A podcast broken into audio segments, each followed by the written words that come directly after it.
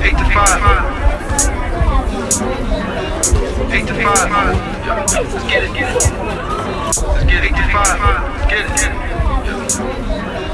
Eight to five. Word, word. Let's get it. Eight to five. Let's get it. Eight to five. Eight to five. Let's get. Eight to five. Hello, hello. Welcome everyone to floor five of Corporate Courtney. And this is your host, Courtney Johnson. I am in a much more lifted mood than the last two episodes, so I thought we may do something a little more scheduled. I don't want anyone to think that we are no longer focusing on the events that are happening in America at the moment. There is still work to be done on the ground floor for civil rights and the injustices that black people have been calling out in this country. And a lot of it is still being actioned on. There are still protests occurring, there is still fund generation. There have not been charges for the police officers that shot Breonna Taylor. There are legislation being worked on, but that has not passed yet. So there is still tons and tons of work to be done. But I kind of wanted to get this podcast back on some sort of track and talk about something a little more related, but not quite on the protest. So please don't take this as me moving on. We never really get to truly move on. I am a black woman, so there will probably never in my lifetime be removal of injustices of such, and so the fight will never actually stop for me. But I do want to try discussing other topics for this podcast. However, this probably will be more prevalent as of late because of what's going on in America than it has been for some people. But I want to talk about your white allies in the office. And you can't see it because this is a podcast, but there are quotations around that word ally like no other. I think Amanda Seales puts it perfectly when she talks about white people. And she always says there are people who are white, and then there are people who happen to be white. And this is for white people. This is not people who just happen to be white. These are people who are fronting like they are allies, but at the end of the day, their white supremacy leaks all over everything that they do at the expense of me. I have found in the office place that a lot of people try really hard to connect with people on a personal level. They want to talk about their lives and all of the drama that occurs and their breakups and their boyfriends and their kids and I, as a human being, prefer to keep work professional. I do not come to work to make friends. I have friends outside of the office, and I come to do a job. Now, I completely understand that we spend more of our time in our lives in the office space. So there is possibility that you will make friends in the office. And I'm not saying that you shouldn't. It's just not my priority. However, some people seem to make it their priority. And when you don't exactly give them all of the personal details of your own life after they've drained you of every ounce of ambiguity and professionalism in the office, they try to find different ways to connect. And for some reason, there are people who seem to think that because I am a black woman, the best way to connect with me is to remind me that they are the good type of white person. They are an ally. They know all of the issues that I can be going through and that they're here to help. and that they understand and want to check their white privilege. However, they do not actually act that way. I've grouped all of these people in as like Bernie bros. They're the people who act like socialism is the only way to get things done. They care about all of the things you're supposed to care about as a black person, but to an extreme level, and that it needs to be discussed in the office. And I've been getting it a lot lately. Uh, I think the conversation topic about Karen being the operative word that people on the internet have deemed for white women who always need to talk to a manager or call the cops for no unnecessary reason. Just the superiority complex that white women tend to get. And I had a, a manager literally talk to me about Karens as if it was a normal term to use in the office place. This stereotype and this internet joke, and she was seriously trying to connect with me on that level. I had told her one time about how I do Orange Theory when she was trying to join up, and I was telling her that there is this group of girls that listen to the music and they always bug our instructor or our coach to play this remix version of Pony by Ginuwine, And that it is so ridiculous, and that when I'm working out, I'm not trying to hear Ginuwine but they love it. And so I laugh at them. And she was talking about how she was listening to this 90s R&B station and Pony came on and all she could think about were the Karens in my Orange Theory class. And it just it it stopped me in my tracks. For a moment I let it slide because I was like maybe she thinks that she's using hip lingo to connect with the younger person in the office and then I really thought about it. If I was a little blonde girl named Courtney, would she have called them Karens? Would she have even brought that up to me? I it just it felt so performative.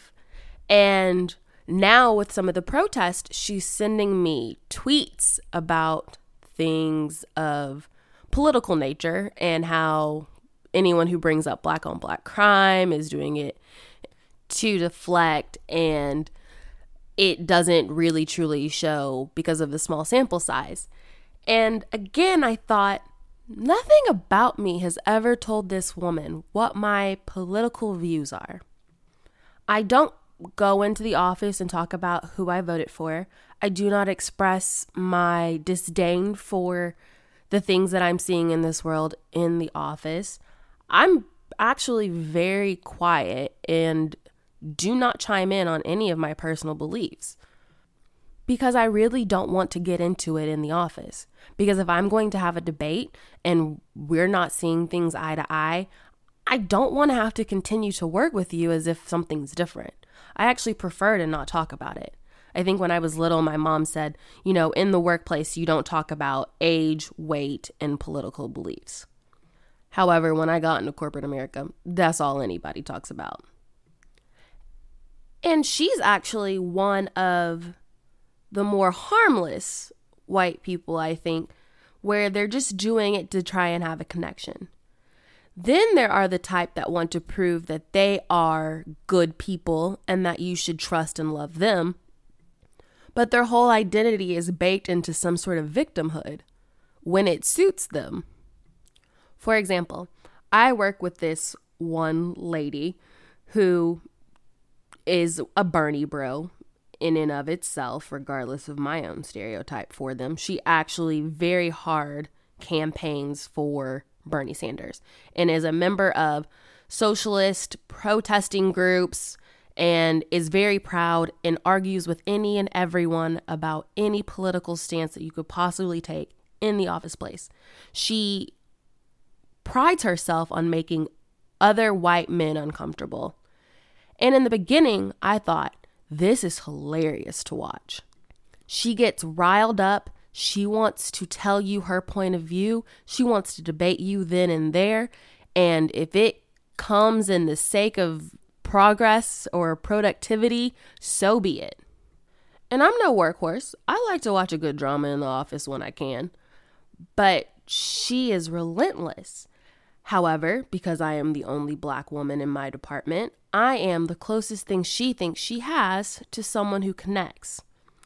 So she's always sparking up conversations with me, and I go along with it like I do with anyone else.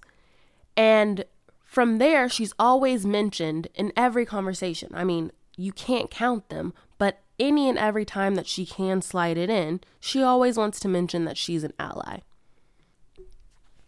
Now, that is in and of itself annoying, but when I'm doing my job at work, I'm actually very serious. Nothing that you are going to do is going to per- to project poorly on me.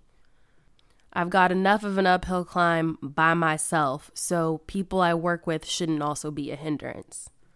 So, since she works in a role that supports my role, it is often my job to give her feedback or have discussions about things that I want or need or have vision for for the work that we're doing. But because she sees me as a friend, she's often always complaining about the different things that she's having to do. One, she's either not involved enough and she isn't being invited to enough things, or then it's I'm too spread thin and it's overwhelming and I can't do everything. So it's this weird balance where unfortunately I have found myself having to try and figure out how can I make sure that she's involved with everything that she thinks she needs to be involved with, but also expect tangible turnaround. And really, at the end of the day, what she really wants is to be in everything, but not to actually have to do anything. And honestly, don't we all wish that? But that's not the world we live in, and it's not the world I can get away with. So she has to do some tangible things.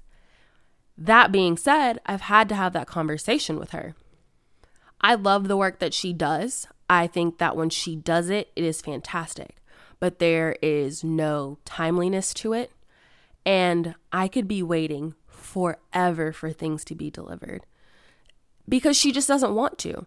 She will pick up a different project because it's more interesting. It's kind of that fitting her fancy type of work. So I, I had to have a conversation with her about I need these things that I ask for in a timely manner. And I understand that they aren't necessarily things that you always want to work on. And I will work to make sure that they're exciting things, but some of the stuff that isn't fun to do has to be done. And y'all are not going to believe this. The girl literally cried on me. I mean, we are sitting out in the open and she is sobbing, boo hoo tears. And I'm not yelling, I'm not saying anything derogatory. I'm talking in this manner right here. And she is making a scene. So I start to, you know, oh, please calm down. This doesn't reflect poorly on what you're doing. Like I said, I love what you actually do when you do it. And she makes up some excuse that she has big tear ducts and that this always happens anytime she feels any overwhelming emotion. She just cries. So I'm trying to console her, and she's like, no, continue on uh, just ignore the tears, um, keep saying what you're saying, but everyone around is staring. I look like the aggressive black girl in the office, which is actually one of the biggest things that I really hate. I never want to be that black girl because the stereotype is that we're angry and we can't control our emotions and we're always out to harm someone. But I'm literally just giving this girl feedback. I'm so perplexed. And everyone is staring. And so I'm trying to get her to calm down. She continues to cry for another hour and a half, y'all. And I'm not even talking to her anymore because at this point, I'd rather the conversation just be over. I am not in the position to deal with tears in the office. Then, when people come up to her and they ask her what's wrong, she just says that she's had a rough day or that she's not feeling well or that she's making up these excuses so it's not pointed at me. But everybody can see that we were having a conversation. So I feel bad and I try not to focus on it. We don't talk about it again. But a few months later, I'm having to have this conversation with her again about her work.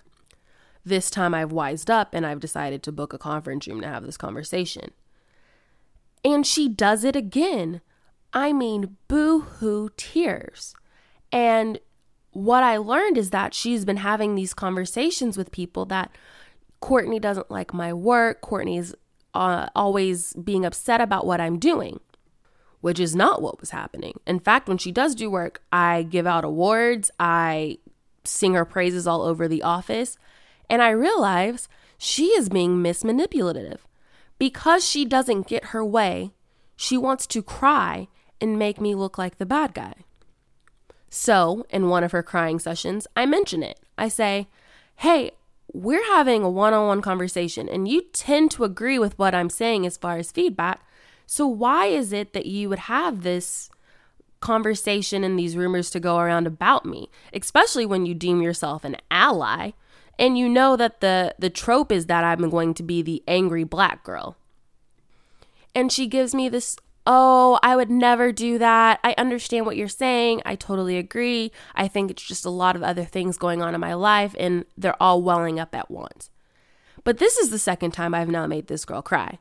And you're not bringing me to HR for no reason. So I make sure to tell my manager, I make sure to tell my senior manager, like, hey, I had a conversation with her and she boo hoo hooed.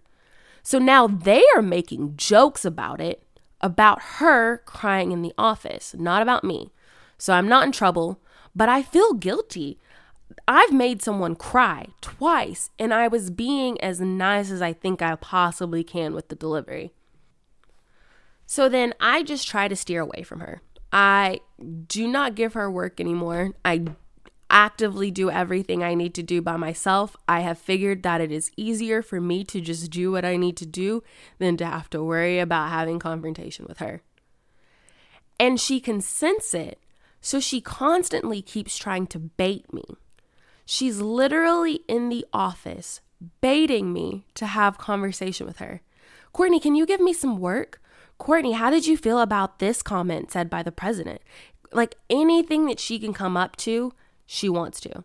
She interrupts conversations I have with other people. She tries to scoot next to me. She literally sits right next to me and scoots all of her stuff into my space so that we can work collaboratively together.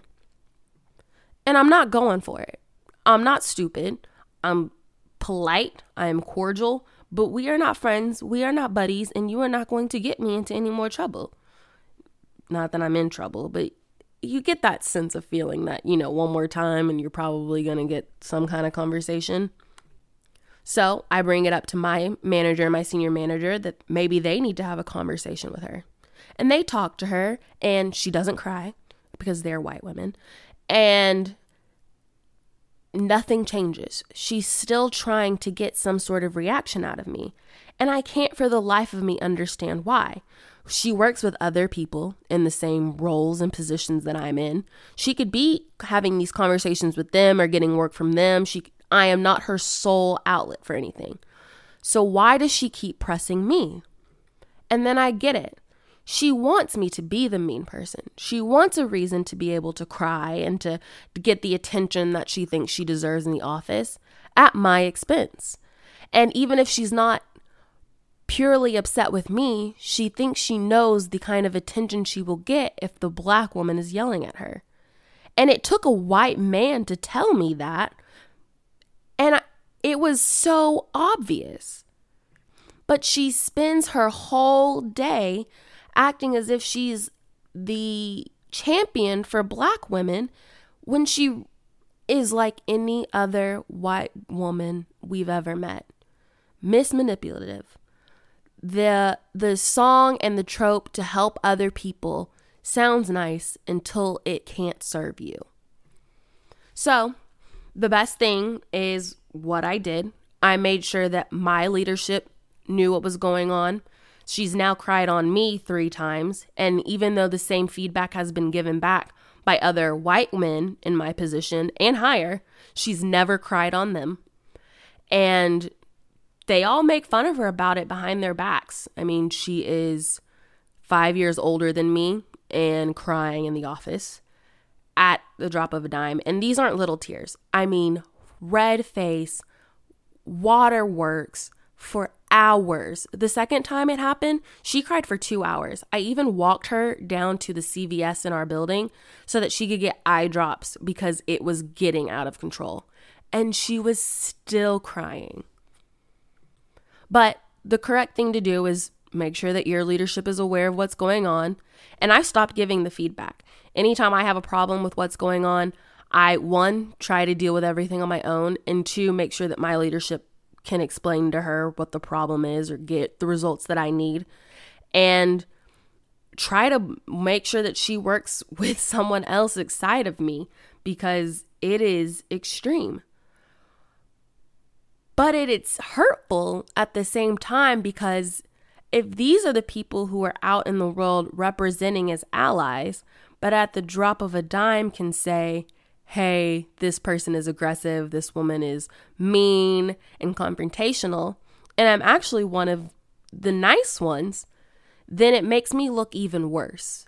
That it's not about race, then, that it, it is about me personally on a level, because no one's going to trust that the the one black woman that she's upset with is it she's complaining about because she's black because she's acting as an ally in the world anyone white and who wouldn't understand what was going on would look at the whole situation and say, "Oh, she's not racist." So there's no point to think that she would just do this because that woman's black. Courtney must just be an awful person. And it's not true. And fortunately, I work with plenty of other people who know who I am, and my work speaks for itself. So she does end up looking like the fool in the situation, but the perception outside of the people that we directly work with could be harmful to me. So, yes, you will find that in the workplace in corporate America, there are white people who want you to know that they are on your side. They are your friends, they are your allies, they understand the plight that you're going through, and that they're going to look out for you. They're going to try and champion your cause. And in some scenarios, that works. And it's actually very helpful because a lot of the times the glass ceiling can't be broken for us until someone else of a more aesthetic appeasement to those in charge fight for you. And that's unfortunate, but it is the truth about corporate America. Some white guy, some white lady is going to have to give you some sort of backup even when your work speaks for itself.